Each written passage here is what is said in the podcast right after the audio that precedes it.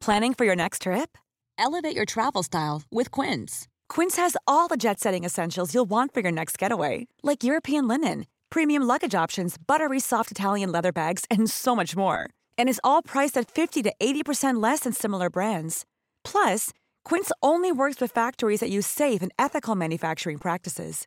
Pack your bags with high-quality essentials you'll be wearing for vacations to come with Quince. Go to quince.com/pack for free shipping and 365-day returns.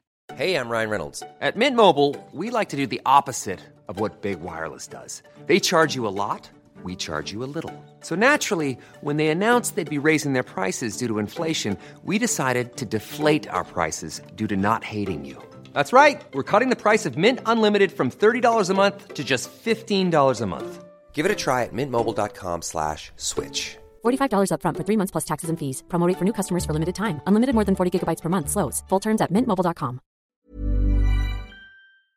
As much as people love to complain that they don't make movies like they used to, cinema has really never been better or more diverse than it is today. As democratic and expressive as contemporary film is, there's no denying that many modern movie trends are incredibly frustrating. Understand we only complain so much because we love cinema in equal measure, but some things just need to be pointed out. I'm Scott from WhatCulture.com, and these are 8 things everyone hates about modern movies. Number 8. Everything wants to be a cinematic universe. While there are compelling cinematic universes beyond the MCU, Star Wars, Fox's X Men, Kevin Smith's Askewniverse, and so on, movie producers have become obsessed with the notion of spinning every single thing into its own little world. The last decade has seen numerous films come rushing out of the gate with blatant setups for future movies before they've even nailed the first step. Universal's Dark Universe was the most embarrassing, dying one hell of a death after the commercial failure of Tom Cruise's Mummy. Though let it be known that the video game tie in is genuinely incredible. Still, shared universe syndrome is rampant, leaving films committed to a bigger picture that, when those plans don't materialize, feel malformed and incomplete. Seeing a unique one off movie like Inception is so rare, especially at the blockbuster price point, because Hollywood just wants to find excuses to bank more future sequels whenever they can. Number 7. The lack of any real stakes in blockbusters. A huge issue, like in Fast and the Furious or the majority of Marvel, is going so big there's no tension, no real investment, and no sense of stakes or peril. Once you've seen a dozen planet threatening skybeams get taken out by the heroes, it's hard to get continually invested in similar threats, especially when random quips are surgically inserted to the action to ensure audiences don't get too anxious or too uncomfortable. The push for huge scale spectacle is understandable when studios are chasing that billion dollar box office, but there comes a time when that bigness is simply exhausting, and it risks leaving audiences failing to connect with the IP emotionally, which can hurt future interest.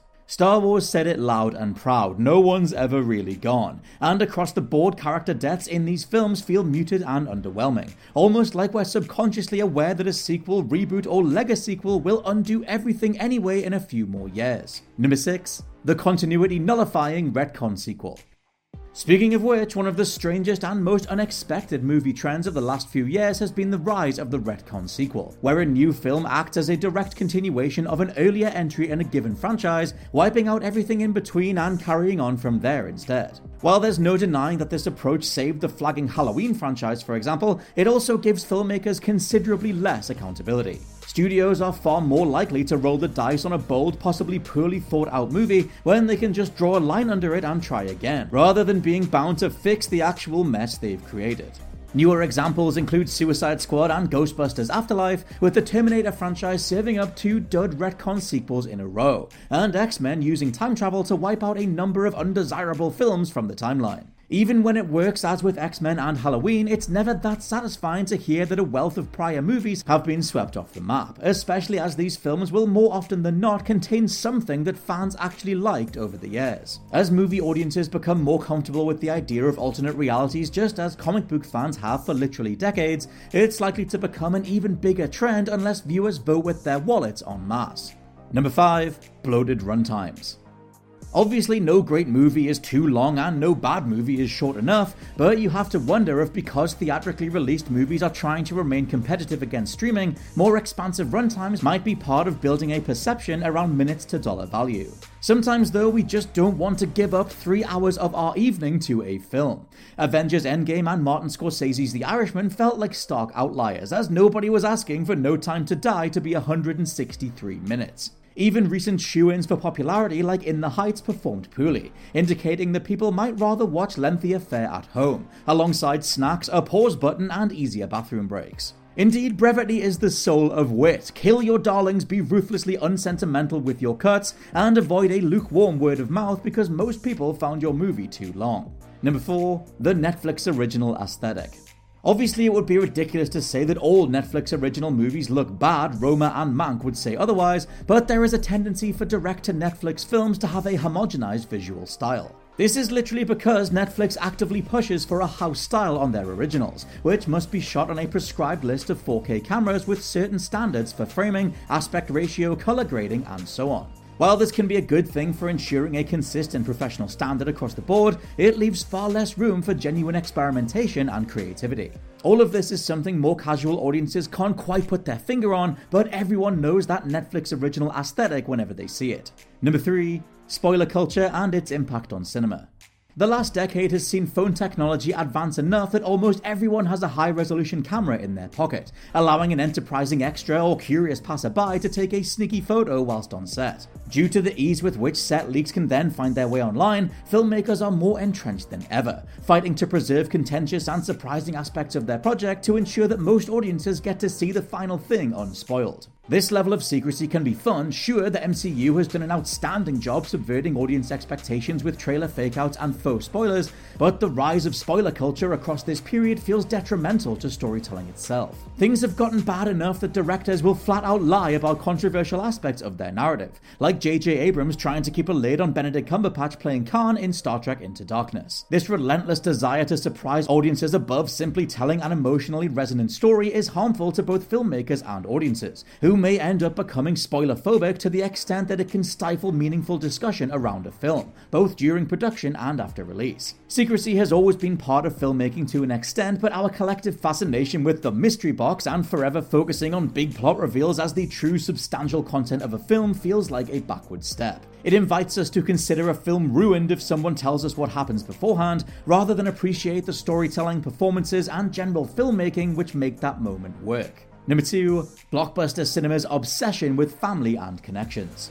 Sure, everyone has a family and can relate to familial themes in one way or another, but it can get hella sappy and pandering hella quick when blockbusters especially get obsessed with this approach. If any big budget movie can't rustle up a compelling central theme, they just have to make the villain related to the hero, or put the hero on a quest to find their long lost sibling or parent. Female protagonist, she'll be there because of a connection to her father. Young male protagonist, well, their brother's either missing or thought to be dead, only to be instrumental to whatever gets found out in the final third. Star Wars proves the familial tie has been around for about as long as blockbusters themselves, but by now, if the movie leans on this too much, it can feel unimaginative to rely on such a corny idea. In more recent years, we've seen an increasing glut of films go down the soft reboot route too, having legacy characters pass the torch to a younger generation. Despite these familial connections, ultimately feeling forced and unconvincing. Star Wars, Marvel, and The Fast and the Furious are obviously the most egregious culprits for exploiting cheap emotion where family is concerned, but look around the blockbuster landscape and you'll see it everywhere. It even crept into the Bad Boys franchise when that returned. A thematic both totally universal and utterly tedious, family dynamics are easily understood across cultures and language barriers, so it's probably not going to let up anytime soon when global box office draw is the true endgame. And number one, awful home video sound mixing. One of the biggest issues plaguing home cinema is sound mixing, due to the overwhelming majority of movies not having their audio levels properly remixed, if at all, for a non theatre environment. It can result in sound effects and music being significantly louder than dialogue, requiring viewers to constantly fiddle with their volume settings during dialogue and every other scene. The discussion reached its apex among film fans across 2020, with both the theatrical and home releases of Tenet suffering from terribly muddy sound mixes, so bad that people deferred to subtitles en masse just to figure out what the hell was being said.